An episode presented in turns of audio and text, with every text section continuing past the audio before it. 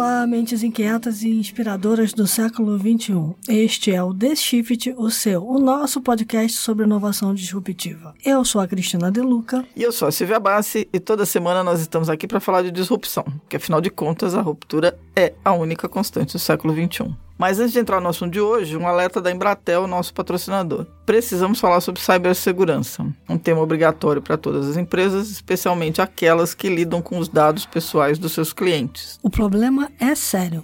As estatísticas mostram que a média global de prejuízos com cyberataques por empresa é de 3,9 milhões de dólares, e esse número só vai piorar no próximo ano. Já não é mais o caso de perguntarmos se, e sim quando um incidente cibernético acontecerá na sua empresa. Não por acaso, o relatório de riscos globais de 2019 do Fórum Econômico Mundial coloca os cyberataques como um dos cinco maiores riscos globais corporativos. Não proteger os dados dos clientes é prejuízo na certa. No Brasil, a partir de agosto de 2020, a Lei Geral de Proteção de Dados exigirá que empresas adotem as melhores práticas globais de gestão de dados. As que falharem e sofrerem vazamentos de informações dos clientes terão punições severas, sem falar na perda de reputação e nos prejuízos causados pelos ataques. A tecnologia tem sido grande aliada das empresas na blindagem dos dados. Soluções como gerenciamento e correlações de eventos, chamadas de CIEM, tornam as operações de segurança de dados mais inteligentes e proativas para encarar o desafio de proteger a infraestrutura e os dados. Além do CIEM, a Embratel oferece outras soluções para seus clientes, como o anti-DDoS e segurança perimetral. Confere lá em www.embratel.com.br barra segurança. E qual é o assunto de hoje? O assunto de hoje é marketing digital essa coisa extremamente importante no século XXI que faz com que as empresas consigam entender os seus consumidores e consigam entregar experiências novas para eles. O problema é que a gente está no meio de uma encruzilhada, né? A gente tem o marketing digital no meio de uma chuva de discussões sobre privacidade, o uso de dados e o consumidor está na dúvida se ele cede os seus dados em troca de boas experiências ou se ele se recusa a ceder os seus dados porque ele não sabe para que, que eles vão ser usados. A questão mais emblemática que a gente estava conversando antes de começar o programa é que você tem o marketing digital antes e depois do, do escândalo do Cambridge Analytica. E um jeito muito divertido de ver isso é prestar atenção no Mark Zuckerberg. Em 2010, o Mark Zuckerberg disse que a privacidade tinha morrido num evento do TechCrunch. Em 2018, ele disse que o futuro é privado, ou seja, no meio do caminho teve um Cambridge Analytica, um monte de legislação. E a ideia aqui é entender como é que as empresas vão conseguir lidar com uma coisa tão importante quanto trabalhar com os dados do consumidor para entregar produtos que façam sentido para ele, para ter o feedback, para poder trabalhar na evolução desses produtos, entregar boas experiências, sem atropelar os direitos e os anseios dos consumidores com relação à sua privacidade. Certo, Muito bem. Para debater isso com a gente, estão aqui o Alexandre Kavinsky, CBO da iShare, e o Rodrigo Junco, VP de Sales da Inloco.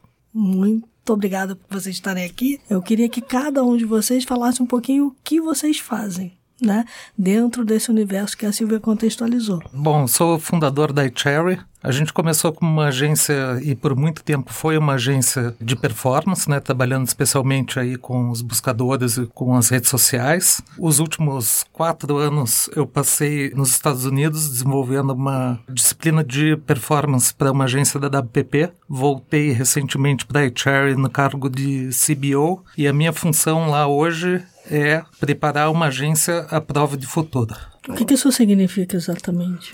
Como tudo, a gente também está sendo disruptado, né? E essa história de dados e inteligência artificial, o primeiro lugar que tem impacto é o marketing, né? Porque as empresas, o Big Nine aí é que tem o domínio da inteligência artificial e do trabalho com dados. Então, a gente está tendo um efeito bastante significativo no nosso negócio. Hoje, de 130 pessoas da Cherry, pelo menos 50 trabalham com gestão do dia a dia de campanha, que já está sendo automatizado com um resultado e efetividade muito maior do que o humano consegue fazer. Então, a minha grande preocupação é entender como que a gente repensa né, o nosso negócio. Eu, eu fui para os Estados Unidos com uma agência, larguei uma agência de performance e voltei para uma empresa de tecnologia aplicada a marketing. Então a gente já mudou um pouco a base do nosso negócio e do nosso pensamento, e a ideia é dar continuidade com isso e preparar para que as pessoas que estavam fazendo gestão de campanhas estejam prontas para trabalhar esse novo mercado.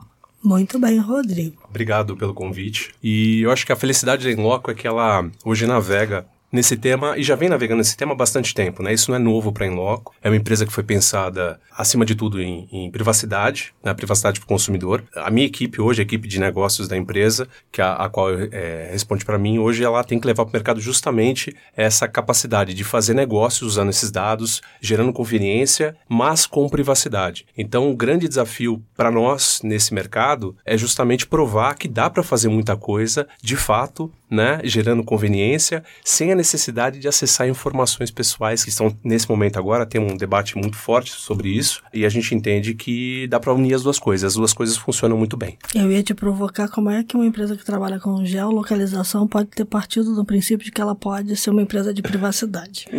Perfeito. Eu acho que a pergunta é excelente. Na verdade, o que acontece hoje, se a gente levar em consideração os dados, a gente trabalha com a camada de location. Essa camada de location, ela não individualiza o, o usuário, né? A gente tem que trabalhar de uma maneira agregada e o nosso trigger, a nossa variável, é a visita física. E essa visita física não necessariamente ela depende, de, ela não é tá limitada apenas a um usuário, ela está limitada a um contexto. Então eu consigo ter informação desse, desse contexto sem a necessidade de entrar na tua privacidade ou nos teus dados pessoais. Eu não tenho uma conexão da informação civil, da tua informação civil, aquele contexto, aquele traço comportamental que define, por exemplo, um momento de compra, um interesse em adquirir um produto, por exemplo. Pessoas, por exemplo, que estão visitando uma cadeia de fast food, eu não, pessoas, quando eu falo sempre no coletivo, porque eu não necessariamente entro no indivíduo, mas pessoas que frequentam uma loja de fast food, elas podem estar interessadas em comprar um determinado produto. E essa informação ela é relevante o suficiente para que os nossos clientes possam usar esse dado e gerar conveniência para os seus clientes. Né? Então, eu não preciso diretamente acessar informações pessoais para que eu possa ser relevante. Inclusive, no decorrer da nossa conversa aqui, eu vou citar alguns cases que definem muito bem o poder da localização e quanto o contexto ele pode ser relevante, acima de tudo, sem deixar a privacidade de lado. Kavinsky, dá para fazer isso?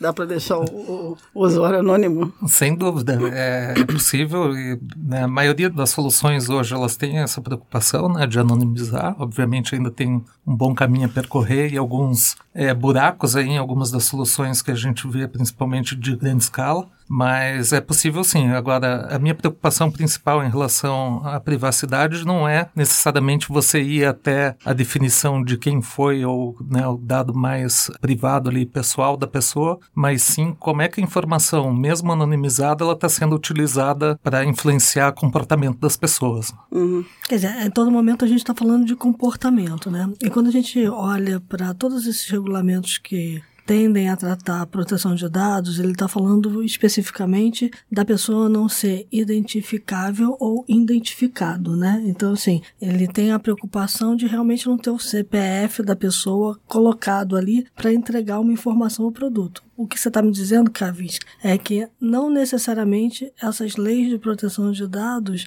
elas protegem uma outra coisa que é o uso ético do dado, ainda que anonimizado. É isso? Correto. É, eu acho que essa definição, acho que quando, quando fala-se de, de, privacidade e a legislação e a regulação que está por trás, claramente a gente tem que dividir isso talvez em duas maneiras de olhar. Né? Uma delas é estar tá relacionada à governança dos dados e o quanto que envolve, por exemplo, como é que eu acesso o dado, o consentimento do usuário, é, o direito ao esquecimento, uma série de questões são fundamentais que você, como empresa, precisa estar tá preparado para poder, no momento em que uma LGPD entrar em vigor, você vai precisar estar tá preparado para isso. O legítimo interesse, o né? Legítimo Todo interesse, mundo acha que é fácil, não tem nada de fácil. Exatamente. Exatamente. Você tem que entender todo o processo de coleta desse dado, se essa informação, se, se o usuário deu consentimento para o uso daquele dado. E quando a gente fala de dados de localização, a gente passa por quase um, um duplo opt-in, né? onde, onde ele não só libera o, o, acesso à localização através do sistema operacional do dispositivo, mas também no momento que ele baixa o aplicativo, ele vai também vai dar permissão para que aquela empresa, para que aquela marca possa acessar, acessar essa informação. Mas isso é, é o lado técnico da história. Né? Quando a gente fala de ética, aí tem muito a ver com o que, que eu vou fazer com o dado? E aí é uma discussão bem filosófica mesmo, assim, é, qual é o benefício real e qual é a conveniência, eu como usuário, o que, que eu ganho com isso? Né? Uma facilidade para acessar um serviço, a minha autenticação, por exemplo, quando eu entro no aí olhando agora para IoT, para a internet das coisas, como é que no momento em que onde você, você vai ter uma série de dispositivos que vão estar tá coletando essas informações, né? se em algum momento eu disponibilizei esses dados e se esses dados que estão sendo utilizados por aqueles dispositivos, eles estão agindo realmente para o meu legítimo interesse. Então toda essa questão ética, ela, ela obviamente, ela está associada à governança dos dados e uma coisa não vive sem a outra. Não adianta nada você ter uma visão é, ou ter uma solução para resolver um problema da regulação se você não olhar de forma proativa, olhando sempre para o teu consumidor e entendendo que ele está no centro de tudo. Eu concordo. Eu acho que vai ser muito difícil trabalhar o lado ético, justamente por ser uma questão filosófica, né? Então a gente pode discordar de questões éticas em diferentes locais, em diferentes épocas, eh, diferentes ambientes, né? Então eu acho que é muito importante ver como é que isso está sendo tratado. As grandes corporações elas já estão trabalhando, né, com antropólogos, filósofos, psicólogos para trabalhar esse lado ético das ferramentas, né? Até porque você, além dos dados, você tem uma camada de inteligência artificial que a gente não consegue hoje fazer o entendimento de como as ferramentas chegaram a determinadas decisões, né? Isso também é importante para não ter um bias ali no, no que está sendo gerado. Mas quando a gente fala, por exemplo, de IoT, né, da internet das coisas, hoje, por exemplo, você tem um Nest, que você tem um contrato onde você assina um contrato né, ele diz ali um pouco qual é a finalidade, mas na verdade depois o Nest está compartilhando toda essa informação, está dentro do direito que você, quando você assina o contrato com o Nest, compartilhando essa informação com mais de mil aplicativos e outras ferramentas. Né? E aí você teria que ter um entendimento do contrato de cada uma dessas mil diferentes ferramentas e aplicativos para saber como é que teu dado está sendo utilizado e a coisa sai um pouquinho de controle. Considerando que a previsão é que em 2030 a gente vai ter 50 bilhões de dispositivos. Uhum ligados à nuvem. E essa nuvem vai ser uma, uma nuvem inteligente, né, que já vai ter uma camada de inteligência artificial. A gente vai ter muita dificuldade de ter controle sobre o que acontece com a nossa informação. Se a gente está falando que os dados estão interconectados, para além do que eu posso imaginar, quando eu forneço dado para alguém, esse dado vai parar numa rede, como é o caso do contrato do Nest. Para quem não conhece o Nest, é o aparelho de controle de temperatura e, e ambiente da Google e ele é inteligente, ele está ligado a uma rede, você, ele grava o que você fala, né, entre outras coisas. Mas a questão é, a gente consegue ter privacidade a essa altura do campeonato ou ela já morreu diferente do que o Mark Zuckerberg queria em 2010. Na minha opinião, não tem como mais. Assim, eu vou ser um pouco pessimista. Eu acho que a gente está no momento, eu acho que tudo que está acontecendo, a gente pegar o Cambridge Analytica e todos esses assuntos que estão vindo à tona e sendo discutidos, LGPD uhum. e tudo mais, eu acho que ainda é muito pouco é, não é nenhum exagero, eu acho que a gente deveria ter essa discussão, deveria ser ainda muito mais grave hoje, porque a gente está vivendo um momento de transição bastante importante eu e eu acredito que as coisas vão sim sair de controle se não tiver até ações muito mais expressivas em relação ao uso de dados. É que essa a ação e esse controle muito mais expressivo em relação ao uso de dados, ele não pode ser única e exclusivamente uma reação a uma lei vamos dizer assim, né? O cumprimento da lei. Ele tem, também tem que ser incorporado por todo mundo como mais um dos layers ali que você tem, das camadas que você tem de lidar com o consumidor, de respeitar o consumidor, porque da mesma forma que você é um cara que está vendendo, ou você é um cara que está trabalhando com um dado para fazer um determinado produto ou serviço e oferecer esse produto ou serviço, ou pior, usar o dado para manipular o comportamento de um determinado grupo social, vamos colocar assim, você também faz parte de outros grupos sociais que podem estar igualmente manipulados. Então, essa preocupação tem que estar disseminada por toda a sociedade. Como é que a gente faz isso? Como é que a gente. Vocês são pessoas de negócio dentro de duas empresas que trabalham dentro de um ecossistema que está sob pressão. Né? É. Nesse cenário. Como é que a gente lida com esse tipo de novo pensamento que vem aí, que é esse pensamento de que vai piorar, o dado vai ser cada vez mais utilizado, pode ser cada vez mais utilizado de formas é, nocivas. Como é que a gente evita isso? É, o meu bias aqui é sempre é, pelo ângulo de negócios, né? Eu sou hoje o responsável pela, na empresa pela, pela venda da nossa solução. Eu venho do mercado, eu trabalhei em empresas e aí esse mercado vem se transformando aí ao longo do tempo, né? Quando a gente vê, olha para três anos atrás, o tratamento dos dados era completamente diferente. Uma empresa ela queria enriquecer o seu CRM, ela ia para o mercado e comprava esse dado no mercado, certo? Era oferecido informações para que você pudesse enriquecer a sua base. Eu convivi nesse mercado durante muito tempo. Esse mercado ele acaba, nesse momento, é, todas as empresas que fazem esse tipo de comercialização de dados, onde você acessa fontes que muitas vezes você não tem uma referência ou você não tem como atribuir uma origem, elas estão sendo colocadas à prova. Né? O, o, data broker, que é pega data... dado de terceiro e Isso. vende sem que necessariamente ne... aquele terceiro tenha dado permissão. Porque você perde o controle, né? Você não tem como ter controle quando você tem o data, o data broker, quando você ele, ele acessa essas informações públicas e privadas, ele vai armazenando aqueles dados, tratando aqueles dados, inferindo comportamentos e aquilo vai você perde o controle, né? Nessa transição onde a, a, a, você tem claramente uma, uma regulação que define as fronteiras do que você pode fazer com os dados, de como é que você pode...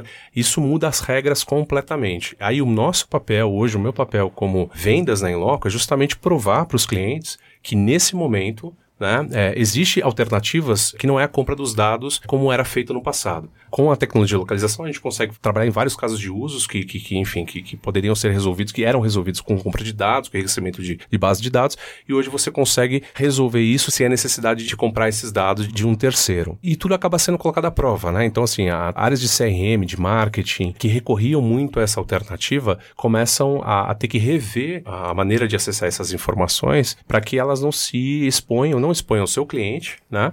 não exponham o seu usuário e não corram riscos porque em agosto de 2020 aqui a gente vai começar, você vai, a, a, quando a lei ela for de fato colocada para valer, aí as coisas vão mudar e a situação vai mudar bastante, né? Então essas empresas precisam começar a rever os seus processos para não correr o risco de lá na frente calcular esses riscos melhor para não, não, não ter problemas lá na frente. Nesse momento a gente tem duas situações. Você tem empresas que já usavam os dados e que já são empresas que trabalham com o dado como um elemento de geração de negócios, que estão tendo que revisitar suas práticas antigas porque o consumidor está mudando e a legislação está tentando mudar junto.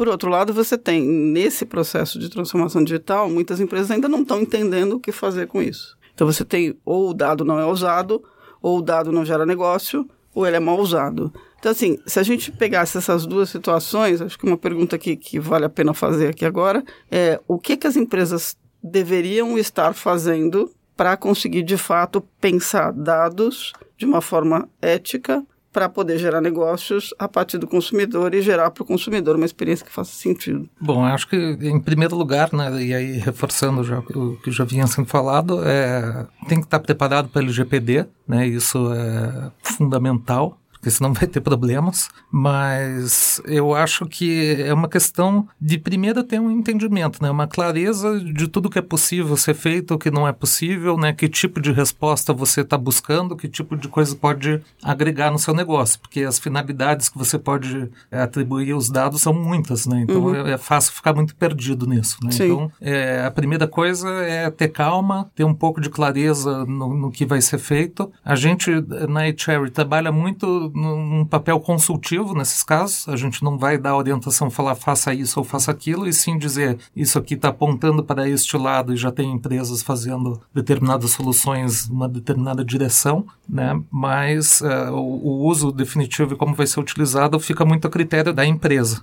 Agora, a gente vive um dilema, porque existe uma questão competitiva também, né? Então, embora a gente possa trabalhar toda a parte ética, e aí respondendo a pergunta, eu acho que o lado ético para grandes empresas seria trazer profissionais do campo de filosofia, de antropologia também, para estar tá entendendo isso. Infelizmente, né, você não vai conseguir ter esse papel em todas as corporações, e aí não vai precisar ter uma assessoria de algum gênero, uhum. mas ainda assim você vai ter o dilema competitivo. Se a gente for pensar o que está acontecendo nos Estados Unidos hoje, é, a gente pode pegar a China e Estados Unidos, né, que são os grandes competidores aí em torno de inteligência artificial e dados, né, eles ficam já é, disparados à frente até mesmo da Europa hoje, né, os Estados Unidos mesmo vivem um dilema em relação à China, né, o quanto que eles vão dar permissão para você trabalhar dados, uhum. né, e o quanto a China fica mais competitiva a partir do momento que os Estados Unidos começa a fazer barreiras internas, né, a mesma coisa acontece no nosso núcleo aqui de negócios, né, você tem uma questão questão ética, tem uma questão né, mais filosófica, mas ao mesmo tempo, se você não avança para determinadas é, soluções, você pode perder competitividade. Então uhum. é uma questão bem, bem complicada de lidar. Essa questão de competitividade me trouxe aqui um, um outro questionamento que é o seguinte: em algum momento vocês já disseram para algum cliente, já se recusaram a fazer ou prestar um serviço por causa de uma questão ética? Já chegou nesse ponto? Sem dúvida, eu acho que, especialmente no caso da Enloc, que usa dados de localização, é muito comum a gente ter um assédio do mercado para casos de uso que nos permitam, enfim, atender alguns requisitos, né? Só que, como eu falei, assim, a empresa ela toda ela foi construída em cima do que a gente chama de privacy by design, ou seja, tudo que a gente desenvolve, tudo que a gente pensa, tudo que a gente reflete, ela tem a ver com a privacidade do consumidor. Né? Então a gente a parte dessa premissa, se o consumidor não vai ter o seu direito de, de privacidade respeitado, a gente está completamente fora de questão. Né? A gente não trabalha, a gente não vai para frente. Já tivemos no passado é, interesse de fazer campanhas políticas e que a gente rejeitou no primeiro momento, né? É, quando a gente percebeu que é, não existia compatibilidade, não só com o fundamento ético da empresa, mas também com relação à privacidade do consumidor, a gente rejeitou imediatamente por uma, uma decisão estratégica da empresa. Do ponto de vista econômico, algumas empresas poderiam falar, olha, faz sentido. Para Enloco não faz sentido. No, no, caso da Cherry, a gente é, nunca disse não, a gente também não teve nenhuma situação muito extrema, assim, obviamente aí precisaria pensar bem qual seria a nossa reação, mas até o momento a gente não teve nenhuma situação. E na verdade, de novo, o nosso papel não é dizer para os nossos clientes o que é certo ou errado, é só dar o, o, o cenário do que está acontecendo no mercado, né, como é que um benchmark de tudo que está acontecendo em relação à concorrência, comportamento do consumidor e deixar que o nosso cliente tome suas próprias essas decisões. Eu queria, eu queria pegar um negócio. Você escreveu outro dia um texto comentando o livro do Seth Godin. E aí você pegou dois pontos do livro, que um deles que acho, são dois pontos que eu acho interessantes, que um é assim, usar o marketing para provocar uma mudança, e o outro é focar seu marketing num perfil de público bem específico. Se a gente cruzar as duas coisas estão falando, né? Pegar os dados, transformar num produto, achar o específico e entregar. Aí tem um outro artigo teu que você comentou sobre como é que a Netflix oferece uma experiência completamente arrasadora do ponto de vista né, de, de encantamento para cada membro da audiência conseguir identificar. E eu me lembrei da, da experiência dentro da Amazon, que desde que eu uso a Amazon era aquela sensação de que o cara me conhecia, de que eu estava dentro de, de, algum lugar que. Então você tem uma diferença entre usar os dados de forma grosseira, e eu sei que eu estou sendo perseguido por uma panela de pressão, por exemplo, como eu fui durante muito tempo.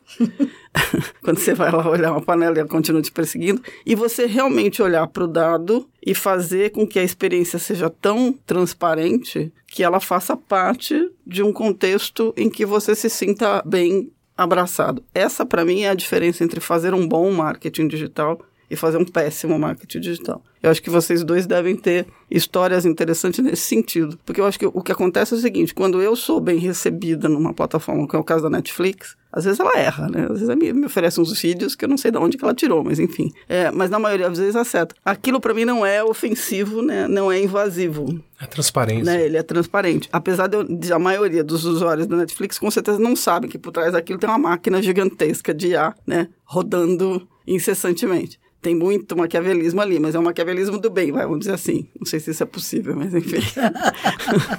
é, um, né? é, um, é, é um, paradoxo. É um maquiavelismo que vem de uma conveniência que não atrapalha ninguém, né? Muito então, mas, mas, é essa é para lá que a gente está mirando. Quando a gente fala de um universo data-driven, onde os negócios digitais acontecem de forma que é ética e ao mesmo tempo a experiência é completamente envolvente, eu preciso ter um outro tipo de que não pode ser grosseiro eu imagino que vocês tenham coisas para contar nesse sentido. Eu, eu acho que a palavra que você citou, transparência, uhum. ela é libertadora, porque é, no fim do dia, o que define, o que define realmente a relação entre empresa e consumidor é a transparência, certo? Eu tô, vou citar uma, a minha jornada é, que eu fiz nesse final de semana é interessante porque assim, eu passei por várias etapas onde eu estava co compartilhando os meus dados, uhum. mas existia conveniência e transparência no processo todo. Tá. Né? Então eu, eu comecei o, o final de semana, sexta-feira, procurando lá num, num, site de viagens um lugar para hospedar. Eu cedi muita informação ali. Né? Primeiro eu coloquei meu, minhas informações da, da, onde eu ia, mas obviamente eu tinha preço, eu tinha informações que me, me trouxeram informações relevantes, dados relevantes para que eu tomasse minha, minha decisão. Então eu estava disposto a ceder informações. Na sequência, eu falei assim: vou testar um car sharing.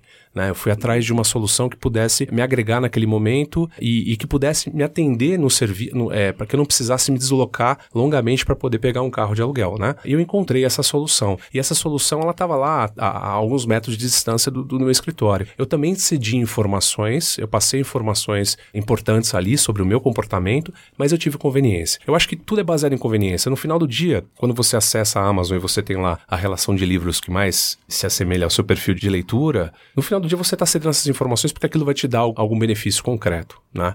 Então, o, o, o dado pelo dado, informação sem relevância, esse é um negócio que a LGPD também fala com bastante. Ela, ela, ela fala colete apenas os dados que você vai usar. As empresas elas coletavam todos os dados que elas podiam coletar porque elas entendiam que aquilo valia muita coisa. E elas iam, em algum momento elas iam usar aqueles dados para poder vender e revender aquela informação. Você não precisa coletar todos os dados. A Inloco, por exemplo, ela só gera contexto em cima de locais que sejam realmente relevantes para que a gente consiga entender o contexto daquela situação. O que toda essa conversa aqui me lembrou uma outra conversa que a gente teve recentemente sobre a questão de eu estar tá passando na rua e o cara saber que eu gosto de um cafezinho e ali do lado tem uma empresa que faz o cafezinho do jeito que eu gosto e jogar para mim. E eu vou entrar para tomar um cafezinho em vez de tomar um suco. E eu poderia entrar para tomar um suco. Como é que a gente lida com isso tudo, né? é. Com esses dados, as coletas invasivas e as coletas permitidas? Eu, eu vou aproveitar para responder a pergunta voltando para a questão do Netflix que foi colocada, colocar um pouquinho de tempero aqui no nosso debate porque, assim, se a gente pensar no Netflix, tem o lado conveniência, mas tem uma coisa que fica por trás disso que é um pouco mais preocupante. Tá? Embora, assim, todo mundo sabe que a Netflix, obviamente, tem uma, um interesse é, digno ali do, do que, que eles estão querendo oferecer para o público, né? E o que eles querem é a audiência, que as pessoas voltem, mas não impediria a Netflix de manipular o seu algoritmo para trazer uma coisa que mudasse a sua, sua, forma de pensar também, de acordo com o que eles estão sugerindo que você assista.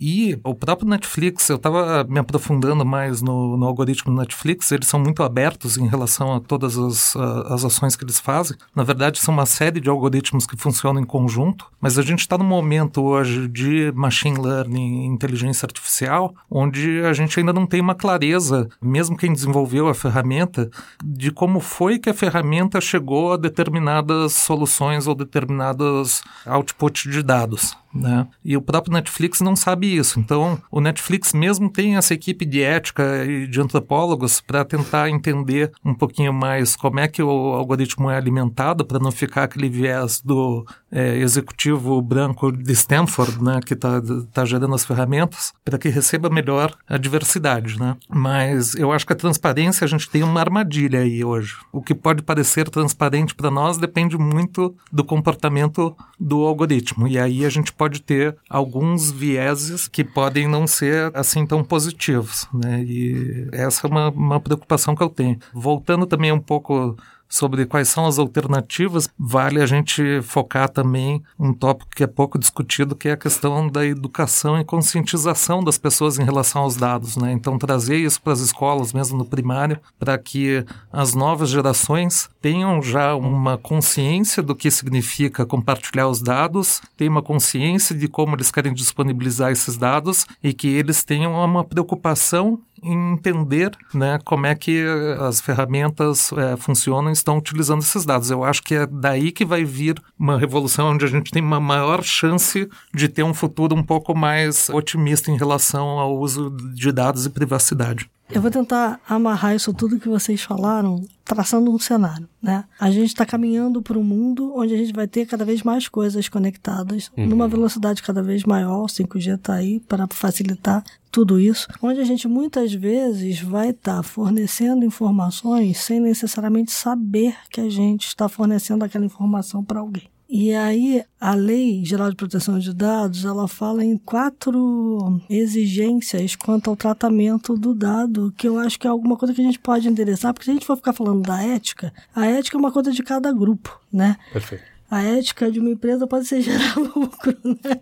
E nessa de gerar lucro, ela, ok, ela está inserida numa sociedade que ela tem que olhar para a ética social também. Mas eu não vou nem entrar nessa área, eu vou entrar nessas finalidades aqui que são o seguinte: você vai fazer o tratamento de dados com uma determinada finalidade adequada, de forma adequada, então tem a adequação daquele dado para a finalidade com a qual você vai trabalhar, para atender uma determinada necessidade com transparência. Se a gente for seguir esses quatro princípios aqui, a gente já resolveria uma parte do problema. Não resolveria tudo, mas resolveria uma parte do problema. Porque quando vocês estavam falando, eu estava nesse cenário, eu estava imaginando o seguinte: ó, ok, a sua jornada de fim de semana, você deu um monte de dados, recebeu um monte de informação, mas você trabalhou com o seu livre-arbítrio, porque você recebeu informações que você pôde atuar em cima dela. No Netflix, talvez o meu livre-arbítrio tenha sido conduzido.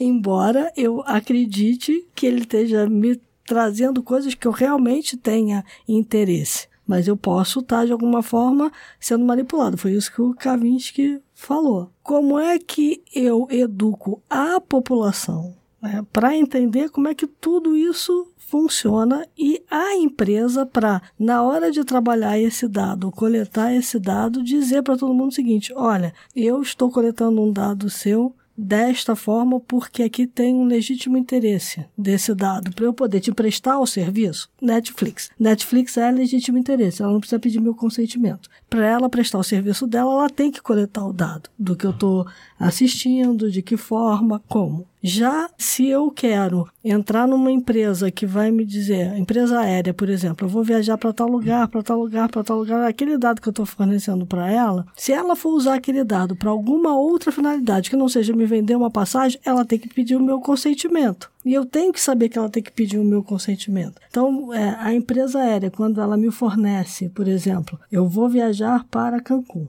ela me fornece um passeio de barco, saiu do escopo dela. Aquela informação sendo levada para um passeio de barco, talvez ela tenha que me pedir o meu consentimento. Não sei, eu estou extrapolando. Eu, eu, queria ouvir um pouquinho vocês sobre essas fronteiras, né? Em que momento eu preciso dizer que eu estou coletando um dado, em que momento eu não preciso. O legítimo interesse é um, é um outro ponto que eu, eu acredito o seguinte: você, esse exemplo que você deu da Netflix, eu não consigo entender como legítimo interesse.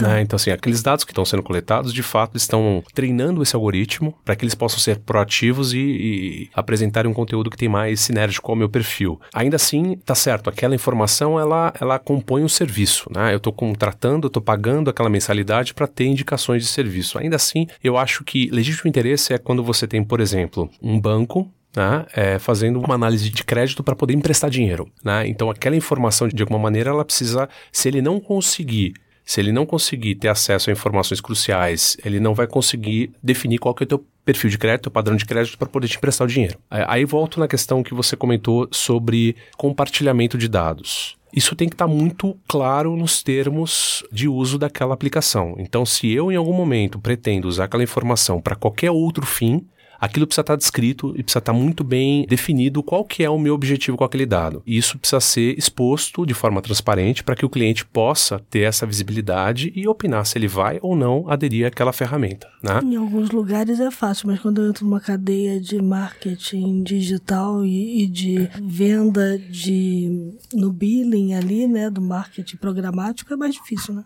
É, porque você, por exemplo, hoje você tem plataformas de DSPs de mercado, né? Que todos os contratos expostos, né? Que eles têm com, com diferentes ad exchanges, eles são exibidos no momento que você contrata o serviço. Né? Então você tem centenas de contratos associados e você tem todas as redes e sites que usam aquele serviço aquela informação está sendo trabalhada e está sendo exibida. E se você tiver interesse de conhecer mais sobre aquele serviço, você vai obviamente, ir atrás daquelas informações para que você possa ter a informação completa. Na teoria é bonito, funciona. O primeiro ponto aí que você colocou, que seria a finalidade, né, o legítimo interesse, ele é uma área cinza muito grande. Né? Quando a gente pega Google, Facebook, Amazon, né? vamos dizer que eles são ferramentas aí de recomendação que se adequam melhor ao seu perfil ou que apoiam uma publicidade mais focada no seu perfil, você tem também aí um viés que pode ser manipulativo. Né? E acontece, as, as empresas podem usar, quem está anunciando lá pode usar com N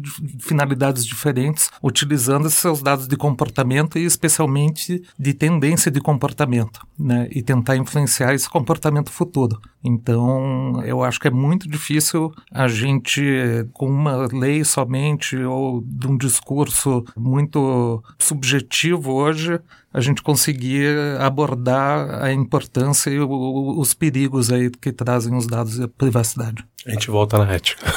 a gente volta na ética.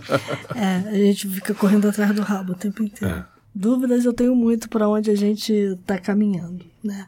E acho que as dúvidas não são só minhas, provavelmente todas as pessoas que estão ouvindo a gente trabalham em empresas que vão precisar usar dados, estão usando dados cada vez mais, e muitas dessas empresas se perguntam se uma das coisas que está colocada aí, e eu já ouvi várias vezes, é a Lei Geral de Proteção de Dados não vai pegar. Eu acho que ela nem precisa, né? Assim, ela já pegou. Em termos, tudo isso que a gente está falando aqui já está posto, já entrou no tecido social, já entrou no tecido do consumidor. O consumidor já vai cobrar isso né? Então eu queria que você amarrasse, porque você lida nesse dia a dia com o que vai chegar lá na ponta, né? E uhum. na ponta, não só na internet, na ponta em todos os momentos de contato do consumidor com uma determinada marca, né? Eu posso estar offline e ainda assim eu ter o contato da empresa através de uma propaganda numa, num jornal, numa revista, enfim. Eu acho que, com certeza, assim, na minha opinião, a lei vai sim pegar, ela vai ser praticada também, né? Tem aí multas bastante severas para quem não estiver seguindo a, as, as, recomendações da lei. E é, tem essa outra questão que é uma questão do próprio nome das empresas que estão envolvidas, né? Porque as pessoas cada vez mais vão estar preocupadas e interessadas no assunto de como estão sendo utilizados os dados e isso pode prejudicar a imagem de uma marca se você tiver estiver fazendo um uso indevido, né? Então eu acho que tem que ser uma preocupação independente da lei, mas a lei também vai, vai funcionar muito bem para ajudar. Eu acho que só o próprio fato né, de estar tendo essa discussão sobre a lei já foi bastante benéfico, né? Como você contou. Nesse ponto, a, a gente está num mundo que não tem volta, né? Todo mundo está prestando mais atenção nessas coisas todas. A Câmara de Analítica fez isso com todo mundo, né? De fato. Vamos para os insights? Vamos para os insights.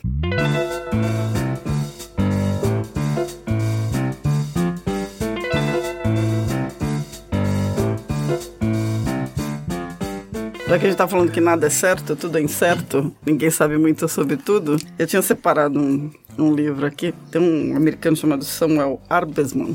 Ele é um cientista de cientistas. Ou seja, ele estuda como é que a ciência anda. E ele tem um livro chamado A Meia Vida dos Fatos, The Half-Life of Facts, que é o seguinte, que nada do que a gente sabe permanece gravado em pedra, os fatos mudam. E ele então lida com essa ideia de que você está num mundo em que aquilo que você tinha certeza hoje, você vai deixar de ter daqui a um ano, daqui a dois, porque os fatos eles mudam muito rápido. Então ele diz que tudo que nós sabemos tem uma data de expiração. É no mínimo divertido, né?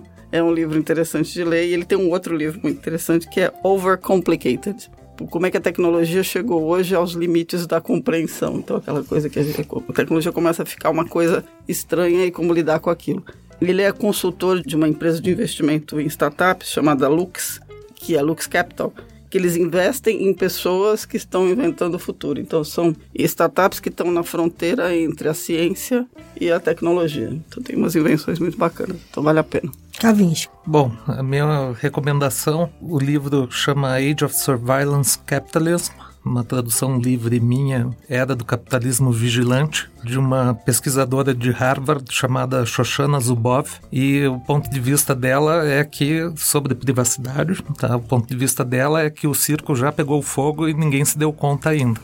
Então ela tem uma visão de que olhando para a humanidade é como se as pessoas fossem é, espigas de milho e as, as grandes corporações estão fazendo a colheita disso e processando da maneira que eles querem para entregar o produto que eles quiserem. Pipoca. Eita, difícil coisa. Ah, e mais uma frase que, que tem muita relação com isso, que eu achei uma frase sensacional do Edward Snowden no Web Summit, que ele falou que não são dados que estão sendo manipulados, são, são pessoas. pessoas. Nunca errado, não. Aproveitando o ensejo de Netflix e Cambridge Analytica, eu, eu sugeria uma série do Netflix que eu não sou, não estou sendo preditivo, eu não estou usando nenhum algoritmo aqui para inferir que as pessoas que estão assistindo esse podcast, ouvindo, ouvindo. ouvindo esse podcast, têm é, sinergia com esse tema. Mas nesse caso, The Great Hack me parece uma síntese importante do que está acontecendo com o mercado em geral, que nasceu lá com aquele escândalo do Cambridge Analytica e hoje, obviamente, eclode aí em, em situações de regulação, enfim, que a gente está passando agora nesse momento. Então, acho que seria por aí. Eu vou dar duas ferramentas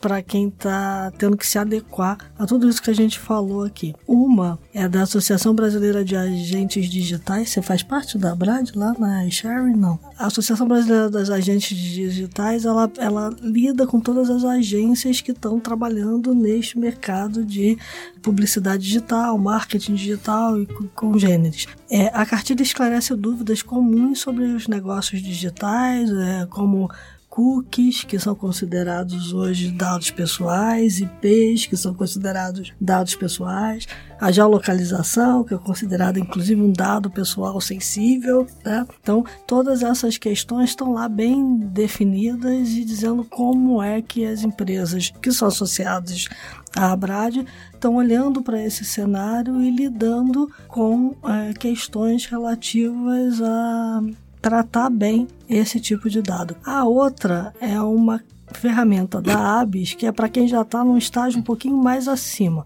Né? É uma ferramenta de, de diagnose, na verdade. O que, que ela faz? A ABIS é a Associação Brasileira das Empresas de Software. Então, em parceria com uma consultoria, ela desenvolveu essa ferramenta de diagnóstico LGPD. Ela olha para todos os dados que você tem dentro da empresa né? E você tem que ir mais ou menos preenchendo aquele formulário, dizendo como é que você lida com aquilo tudo, e no final sai lá um diagnóstico de que tem dados aqui que estão vulneráveis, você devia estar tratando de outra forma, tem dados aqui que estão ok, pode continuar tratando dessa forma, e tem coisas aqui que você tem que fazer urgente para, na hora que a lei entrar em vigor, você estar adequado é, ao texto legal. Né? Então vale muito a pena. Os dois links vão estar lá na nossa página do B9.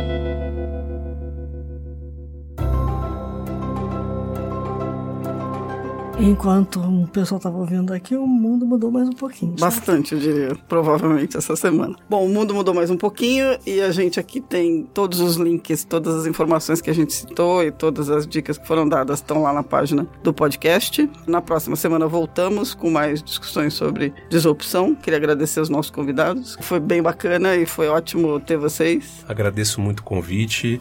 Conte conosco para falar mais desse assunto, é algo que a gente gosta muito de participar. Esse é um tema enriquecedor, é um tema que a gente acredita como empresa e obrigado mais uma vez pela, pela muito participação. bom. Fantástico. Obrigado pelo convite. Quero deixar o recado, quem quiser dar continuidade nessa conversa, eu estou à disposição sempre no LinkedIn. Acho que é um canal onde a gente pode, para quem quiser estender um pouco mais o assunto, eu estou sempre à disposição, respondo todos os comentários.